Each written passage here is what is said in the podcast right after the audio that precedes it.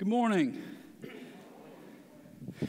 My name is Spencer, and I am one of the pastors here. We're going to be in Genesis 1 and 2 today. We're in a series called Theology of Sex Plus. So, uh, we did this series, uh, Theology of Sex, nearly nine years ago, the very beginning of 2016. A lot has changed uh, since 2016. First off, uh, we don't title sermons like we used to.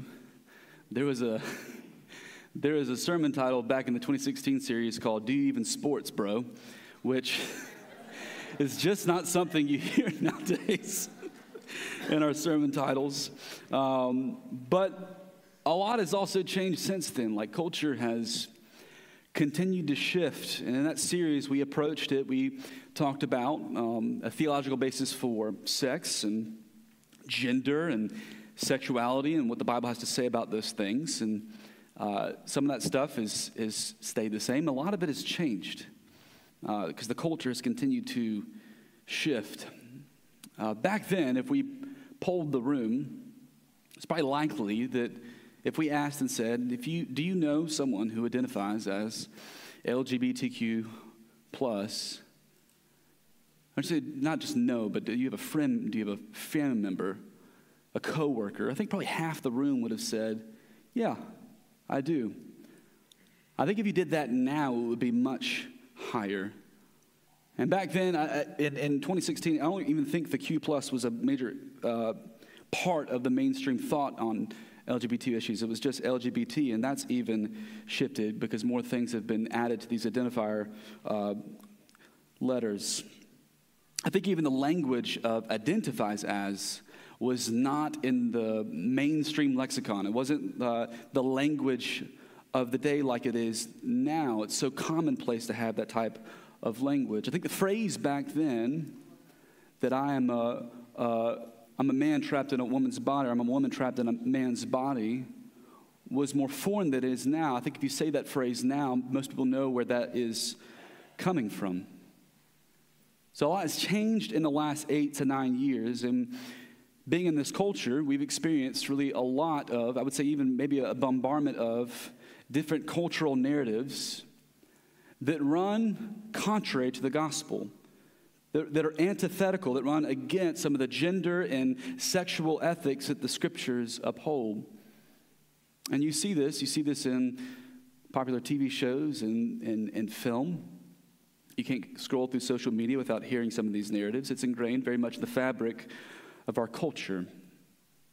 And I think that's increased since we did this back in 2016. But also since 2016, even things in that arena have changed.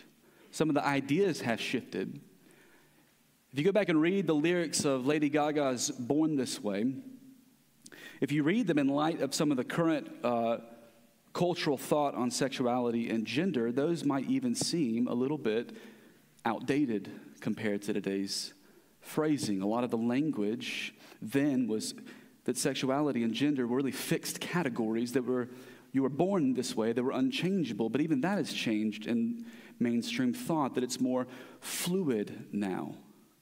So a lot has changed in the last decade, and we are in a culture um, that has a different worldview than the Christian worldview. And Sundays are a time for the church to gather together to really reset and to hear what the scripture says and how it speaks to a whole host of issues. But it's a time for us to reset and remember what's actually true and what's actually good and what's actually beautiful.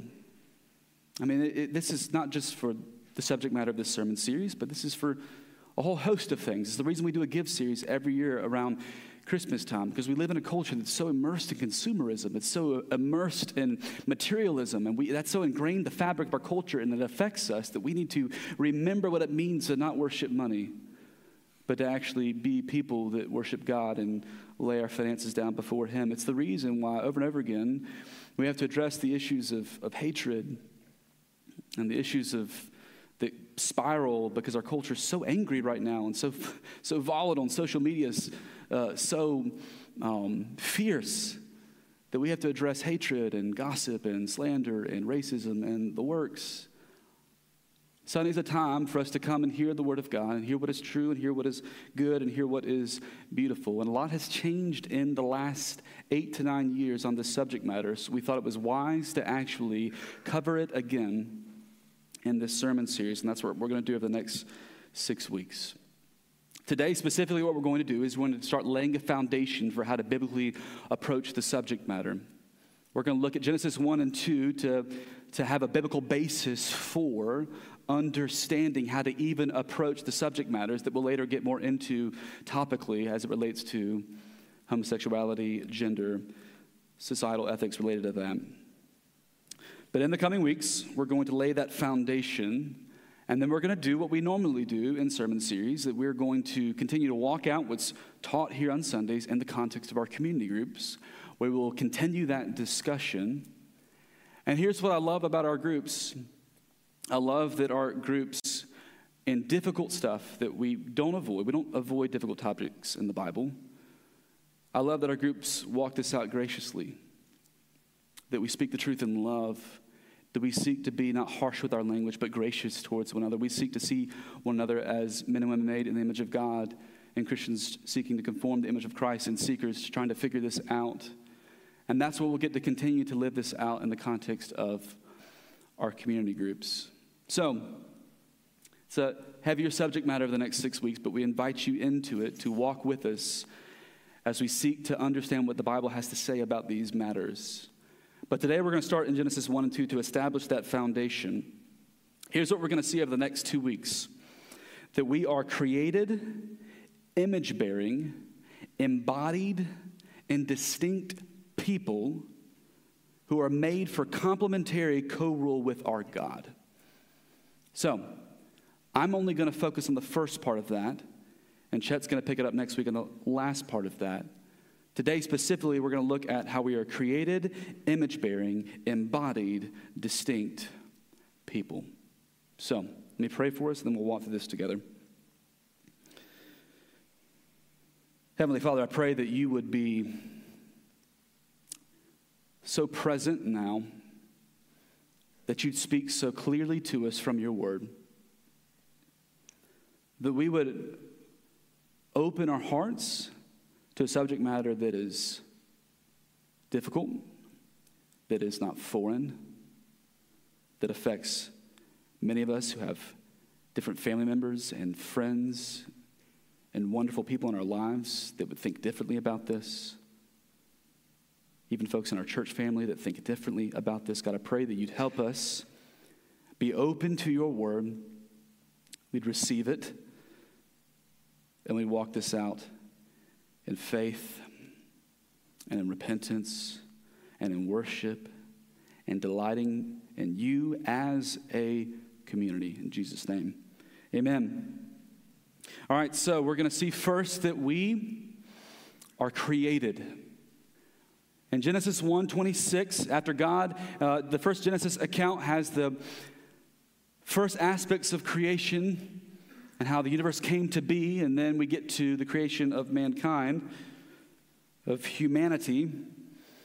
And it says in verse 26 Then God said, Let us make man in our image. Let us make. Now, that may seem obvious to Christians that God is creator but it has to be stated. God made humanity. God is the sovereign maker. He is the one who rules all things, who has made all things, who governs all things. He made humanity. God made man. And that has to be established for a reason. That has to be established because we live in a time where, in our culture, will reject that narrative in favor of its own. I was listening to a professor, her name's Abigail Favale. She's a professor at Notre Dame. She has a background in uh, gender studies. And in this interview, she's recounting how she went from being kind of an a religious, a religious, postmodernist, feminist uh, academic to where she is now, which is uh, a giving critique of that movement from an academic standpoint, not necessarily from a biblical standpoint. But I was listening to her and kind of her journey of how she's come to where she is now in her academic uh, pursuits and in even her faith that she's newly found. And she's wicked smart, and she gave the most succinct definition of postmodernism that I think I've ever heard. Postmodernism is the worldview. It's the, the worldview that we live in. It's the very air that we breathe. Is how, it's how we think and how we view the world. We are living in a postmodern mo- uh, uh, moment that we're all collectively in. And she says that postmodernism is the worldview that sees reality as narratives created by human beings rather than an order of objective reality discovered by human beings. And I thought she hit the nail on the head. That this worldview that we live in in the West is a bunch of competing narratives. That all narratives, culturally, are just man made. All, all stories, all narratives are just man made. And what happens is, is you have a bunch of competing narratives, a bunch of competing stories. And what's kind of resulted in is a little bit of a power struggle. That's why so much of the language in this uh, discussion is so hypercharged. It's because it's a, it's, a, it's a competition of narratives. And it's viewed largely in Western culture as each one of these are man made. And she says, as opposed to us as humans recognizing the objective narrative, the objective reality, that there is no such thing as competing truths. There's no such thing as your truth or this truth or that truth. There is one absolute and objective truth. And we as humans, as created beings, get to discover what that reality is. And I thought her wisdom on that was very helpful and insightful. We have to establish that God made man, that God is creator, and we are his creatures we have to recognize that He made us and how He made us. So, first, God is creator. The second is that we are image bearers. We are image bearing people. It goes on in verse 26 of Genesis 1 Then God said, Let us make man in our image after our likeness. So God says, Let us make man, mankind, human beings, in our image, after our likeness. This doctrine is known as the Imago Dei. It's Latin for the image of God. And this image of God doctrine, this is unbelievably profound and wonderful. It's one of the more mysterious and impactful doctrines in all of theology, that theologians have debated this doctrine for the last 2,000 years, and the mystery of it and the wonder of it. That we as humans are made like God. That we, we are like Him in some wonderfully mysterious and powerful way, that unlike any other aspect of creation, we are distinct and different, that we are like God. That we are like God in the way that my dog is not. There's something distinct about us. And what's debated is okay, well, how are we like God? How are we like God, unlike any other aspect of creation? And there's really, really helpful arguments that really help flesh that out. One, one of those is, is that there's something about our, our physical characteristic, our physical embodiment, the way we look, that reflects somehow God's spiritual self. If you were with us in the book of Exodus, we looked at this a little bit in uh, Exodus when Moses is wanting to see the face of God. There's some aspect of the image of God that our physicalness somehow reflects God's spiritualness, that God is spirit, but somehow we're like Him in some mysterious way. Another way this is flushed out is that there is an intellectual component that somehow, unlike the rest of creation, God has given us the intellect, the ability to reason, the ability to think in a way that is more like Him, unlike any other aspect of creation. Some will argue for the more relational aspect, that unlike any other aspect of the animal kingdom, that humanity is relational in the ways that we build families and societies and communities.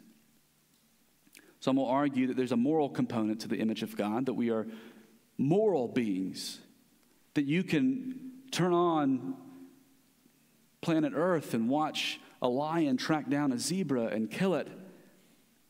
And it doesn't, no one is pounding the TV, getting furious that this injustice has happened. There's, there's no morality in that. But someone hunts down another human being, and it's absolutely a moral issue. There are all there are a lot of different aspects to how we're made in the image of God. I think all of those have arguments, have different value and merit to them. I think they all capture some of this mystery of how we're made to be like God. But you put those all together, and what that adds up is that humanity has unbelievable dignity and value and worth as being image bearers. Every human being has dignity and value and worth. Whether you identify as transgender or a Christian, every single human being has unbelievable dignity and value and worth as being image bearers made in the image of God. And that gets established in Genesis 1. Now, what does it mean to, what do you do with that as image bearers? And that's what the Lord continues to show us in as this verse continues. Let us make man in our image, after our likeness, and let them have dominion over the fish of the sea, and over the birds of the heavens, and over the livestock, and over all the earth, and over every creeping thing that creeps on the earth. That as distinct image bearers that have value and worth and dignity, we get to co rule with God. We get to bring dominion to the chaos of creation. A few years ago, we spent time in the book of Genesis, a lot of time kind of like we did in Exodus. And, and we spent some time in Genesis 1 and 2. You can go back and listen to those sermons. You can hear how the different uh, creation accounts come together so beautifully and wonderfully. But we established then that part of our image bearingness is to help bring order to the chaos of this world. This world is made chaotic, and we're meant to subdue it with our God. And that is wonderful. And that's an aspect of our image bearing. Now, we are like God, unlike any other aspect of creation, but we are not exactly like God. God is creator, we are creature, we are created. God is spirit, and we are embodied. And that's the third essential aspect I want us to see as we're establishing this foundation that we are embodied image bearers. We're embodied in the second creation account. When it starts to focus more on the creation of man, we get to see how mankind is made. In Genesis 2, verses 7 and following, it says, Then the Lord God formed the man of dust from the ground and breathed into his nostrils the breath of life, and the man became a living creature. And the Lord God planted a garden in Eden in the east, and there he put the man whom he had formed. That God takes the raw elements of this earth. He takes dust, he takes atoms, and he forms them into a man. He forms them into Adam. And then he breathes life into him. And this is intentional of how God designs humanity to be embodied, that his moral, intellectual, relational, dominion sharing beings are not just spiritual, but they're embodied. They have flesh, we have organs, we have blood. That's purposeful, that's designed. That his image bearers can throw a 50 yard pass for a touchdown that I saw so wonderfully last night from our backup quarterback that, our, that his image bearers can paint an impressionist painting of the sunrise, can build and rebuild an engine, can weave a tapestry, can smoke a brisket, can do all types of wonderful things that help bring creation into order.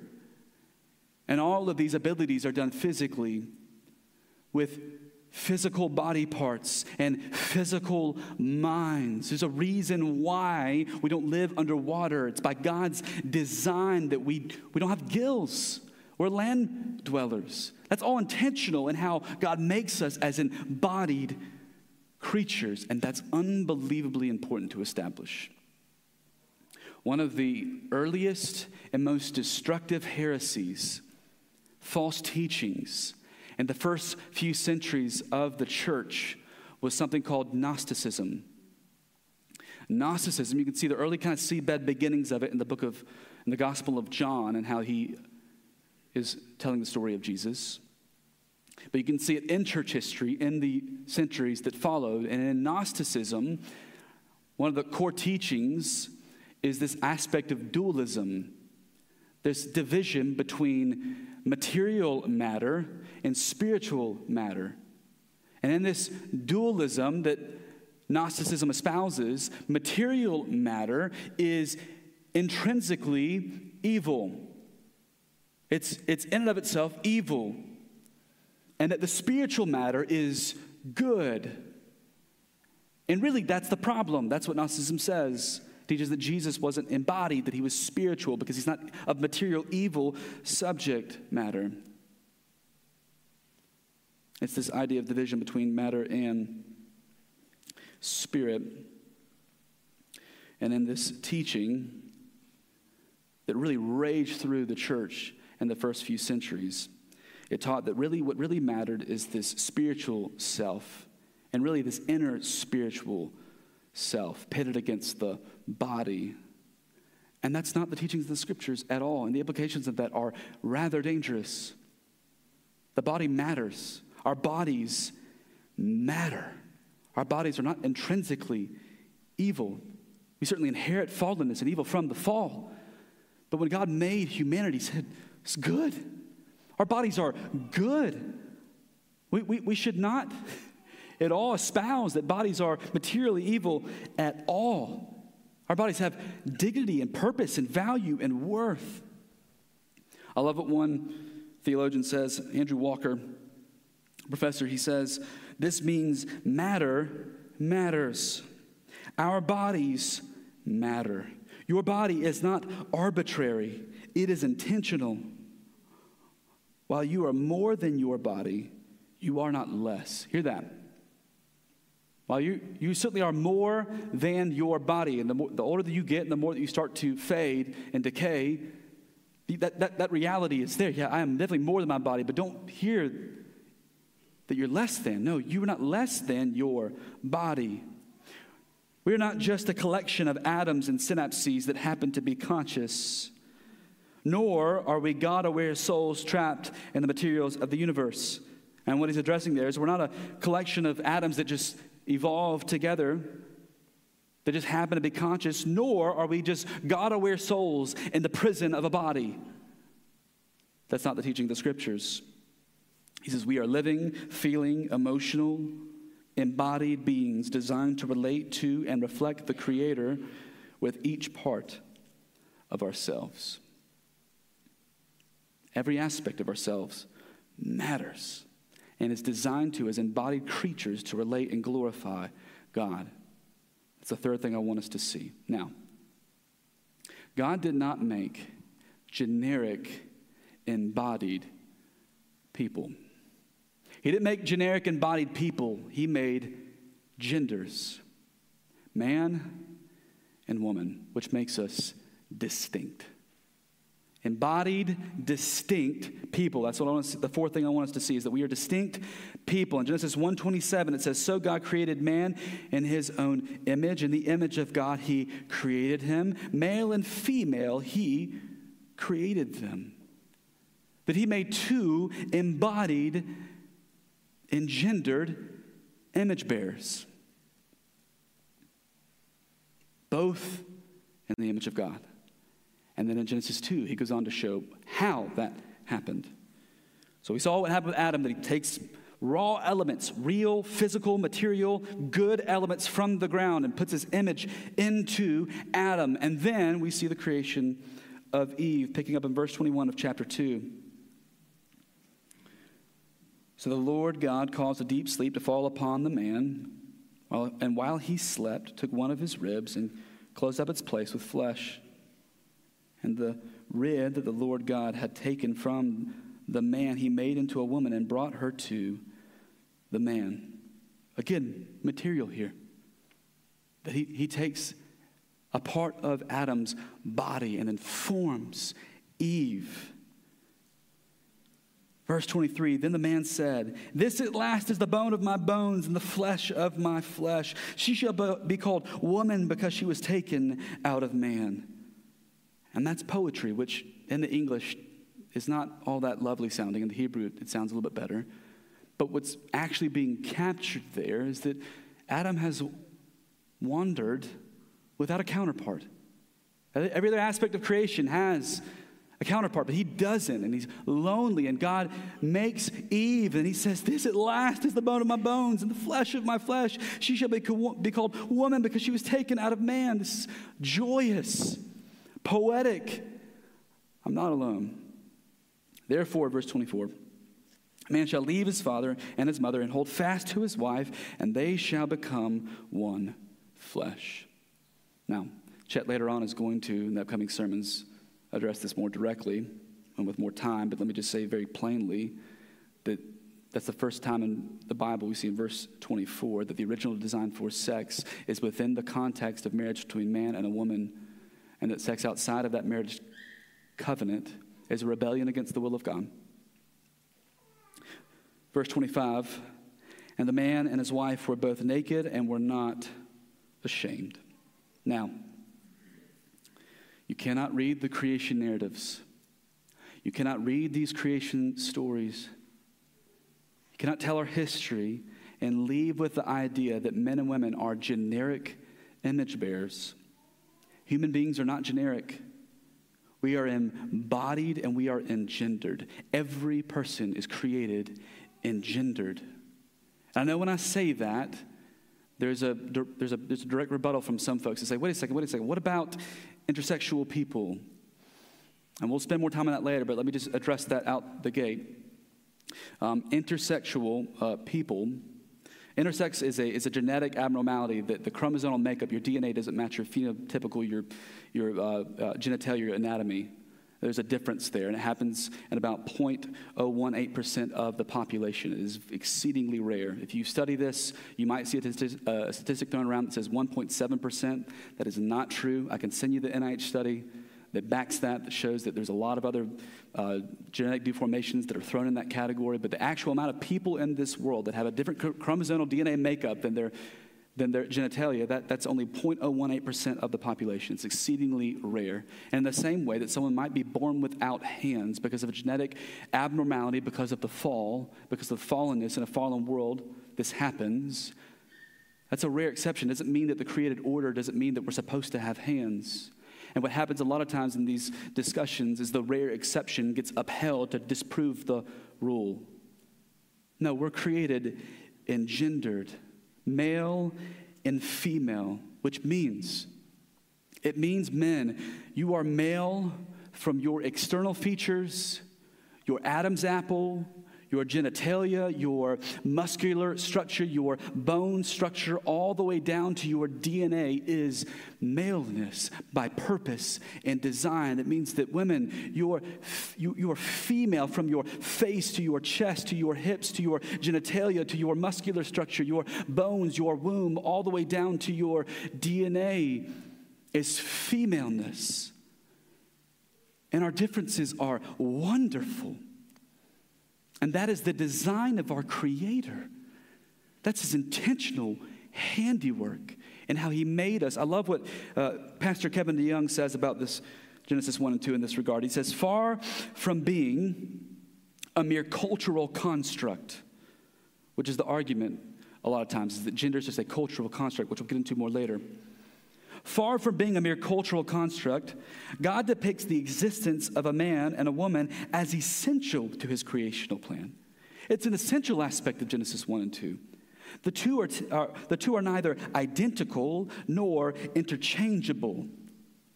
But when the woman who was taken out of the man joins again with the man in sexual union, the two become one flesh dividing the human race into two genders, male and female, is not the invention of Victorian prudes or patriarchal oaths. It was God's idea. That the idea of man and woman being distinct and different is God's idea. Our Creator, that's His idea. And He is Creator and we are His creatures. This means that we should recognize the reality and how we're made, and that's important valuable. And to not do so is actually dangerous. I, I was talking to a few of our uh, doctors this week. I was talking to Mike Goebel and Brandon Hanna. I was getting their take on when you are diagnosing patients, does, how, how much does gender matter? And it's very much an essential aspect of the equation. And to not recognize those differences can be fatal. For instance, men who, have, who come in for heart attacks present with what are known as some of the classic symptoms chest pain, shortness of breath. But that's not the same with women. Women present differently. And if you just take how to treat men and say that's how they're supposed to, it's, it's, it's, chest pain and shortness of breath, and you discount what a woman is saying when she comes in having a heart attack, that can be fatal, a very fatal mistake. There's a difference between men and women. And we should embrace that, wonderfully celebrate our differences. A rejection of that through self determination, through I determine who I am, I define who I am, is an elevation of self to godlike status. And it's a rejection of God's special design for our embodied selves. Andrew Walker goes on to say in his argument that maleness isn't only anatomy, but anatomy shows that there is maleness. And femaleness isn't only anatomy, but anatomy shows there is femaleness. Men and women are more than just their anatomy, but they are not less. Our anatomy tells us what gender we are. Our bodies do not lie to us. God made our bodies, and the differences tell a big part of the story, and we shouldn't reject that. Broad shoulders are not an evolutionary development that came from cavemen to protect the family and to go and kill the beast. That is God's intentional, normative design for men. That women are created differently. Broad hips are not some evolutionary development that happened over time to spare women death and childbirth. That is an intentional, embodied design that God chose. And those differences should be celebrated. They should never be denigrated. They should never be belittled. Not at all. Now, that doesn't mean that there's not exceptions to the rule. Of course, there is. Every single woman who fights in the UFC circuit, every single one, UFC is mixed martial arts. Every single woman who fights in the UFC circuit could end my life in less than two minutes. That is a fact. That is an absolute, undeniable fact. I have a bad back. It would be over probably in less than 60 seconds. Of course, there's exceptions to the rule. And men can be nurturing. My son this week broke his nose. Like, just, you can see him when he gets out of Kid City. It's all black and blue through here. Because he put his arms in his shirt and his legs in his shirt and his class. And then when you fall out of your chair and your arms are in your shirt, your face breaks the fall. And I, and I held him in the children's hospital emergency room for hours waiting to be seen. I, I absolutely am going to nurture him. It's different than his mom. But those exceptions, those times where we rise, we do different things, they don't disprove the normative creation pattern and rule. They just don't. This is how God used men to build cities. This is how God used women to build society. Our differences come together wonderfully and beautifully. And to, if we act like there's not a difference between maleness and femaleness, if we insist upon an interchangeability between the sexes that runs contrary to the design of God, if we do this, to deny the created embodiment of human beings means that we're taking more of our cues from this cultural moment and the philosophy of the day, which resembles more of a neo Gnosticism than anything else. That resembles more of this idea of that your material physical body doesn't matter, but your inner spiritual self is what truly matters. And that is what is ultimately sovereign. Is that you listen to that inner self, and that's how you determine who you are. That is more of a form of neo Gnosticism than it is biblical Christianity. It means that we don't tap into a secret knowledge, we tap into the wisdom of the scriptures, humbly searching what it means to be men and women who are embodied, who are distinct, who are created image bearers. Brothers and sisters, these two indifferent embodied genders are meant to come together wonderfully to fulfill God's creation mandate to subdue the earth, to be, to be fruitful and to multiply, and to fill the earth and subdue it. Literally cannot happen without two different embodied sexes. It literally cannot happen because of procreation, and it cannot happen because we're made in our differences to come together to co rule and co reign. And to argue that these two genders aren't beautifully and wonderfully designed to rule together with our God and all of our differences is to misunderstand reality. And a rejection of reality ultimately is a rejection of the very foundation, the fabric of creation itself, and ultimately it's a rejection of our Creator altogether. We need a reality check. Humbly, I submit to you, we need a reality check. If I pick up a project home and it requires 100 six foot boards. I need to measure every board. The original measurement matters. If I measure a six foot board, I cut it, and then I take that board and I say, well, that's going to be my measurement for the next board, and then I cut it. I'm going to be close to a blade length off. And then I would take the next board and use that for the next measurement and cut it, and the next board for the next measurement and cut it and cut it and cut it. I'm going to end up with a bunch of six foot boards, seven foot boards, eight foot boards, and the design of the project is going to go completely out of sorts. And over time in the Western church, and I mean the Western church, not the global South, not the East and the Middle East, because those parts of the church are not, they're not, they're not having a problem with this part of the Bible. It is mostly the Western church, and just to be frank, it's mostly the Western white church one cut at a time, one cut at a time over the last century, one cut at a time, one cut at a time, is getting further and further and further and further away from God's created design for humanity. And we need a reality check. We need to reset. And this series is designed to do just that. It is designed for us to look at the scriptures and the wisdom and the commands and the glorious wonder of how God made us and to sit in that and not ignore it. To sit in that and see why it is actually wonderfully good and beautiful to trust the Lord with how we are made and how we're to operate. This is what we get to do as the church. And I'm, I'm, if we do this humbly and walk this out as the church family that we're supposed to be, God willing, we're going to discover something wonderful, something good, something beautiful and how God made us. Now, we get to do that here on Sundays, then we get to do this scattered in our community groups throughout the week. And we've got a, a wide range of backgrounds, political opinions. Is not a neutral subject that we're going to have discussions in a vacuum. Many of us have family and friends who would disagree with us on this. And I just would ask us to not run from this, but to engage, to do so humbly and lovingly, to tone down some harsh opinions, to speak the truth in love. And if we can do this well, we can discover God's beautiful, good design for embodied, engendered, different, created image bearers. Let me pray.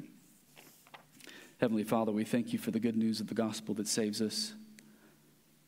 We thank you that we have you who did not look at us in our sin, but became embodied in the flesh for us so that we could look to your death on the cross, your real physical death on the cross for us, your real physical bodily resurrection for us, so that we could worship you enjoy you as men and women made in your image.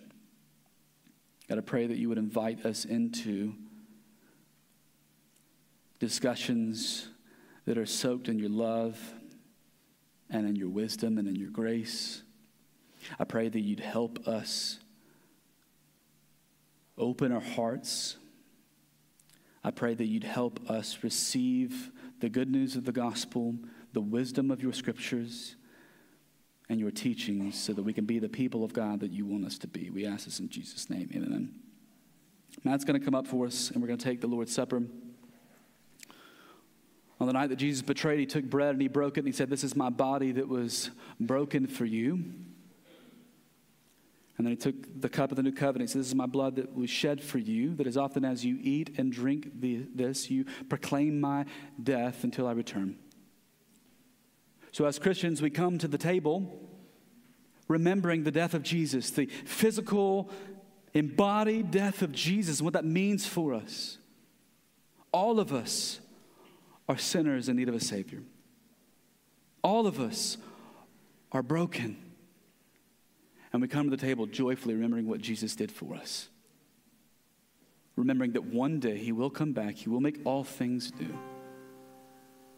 In reality, will ultimately be reset. And we will worship him forever. So if you're a Christian, you get to come to the table. There's gluten free in that back corner over there. If you're a Christian, we invite you to consider our sin and our Savior and joyfully come to the table and take of this meal. If you're not a Christian, we ask you, please don't take of this meal. We want you to take part in Christ, to take this meal and not know our Savior. As an empty gesture, we want you to know the good news of the gospel that Jesus saves sinners and to place your faith in Him. But we ask you to consider our sin, our Savior, and joyfully come to table and worship.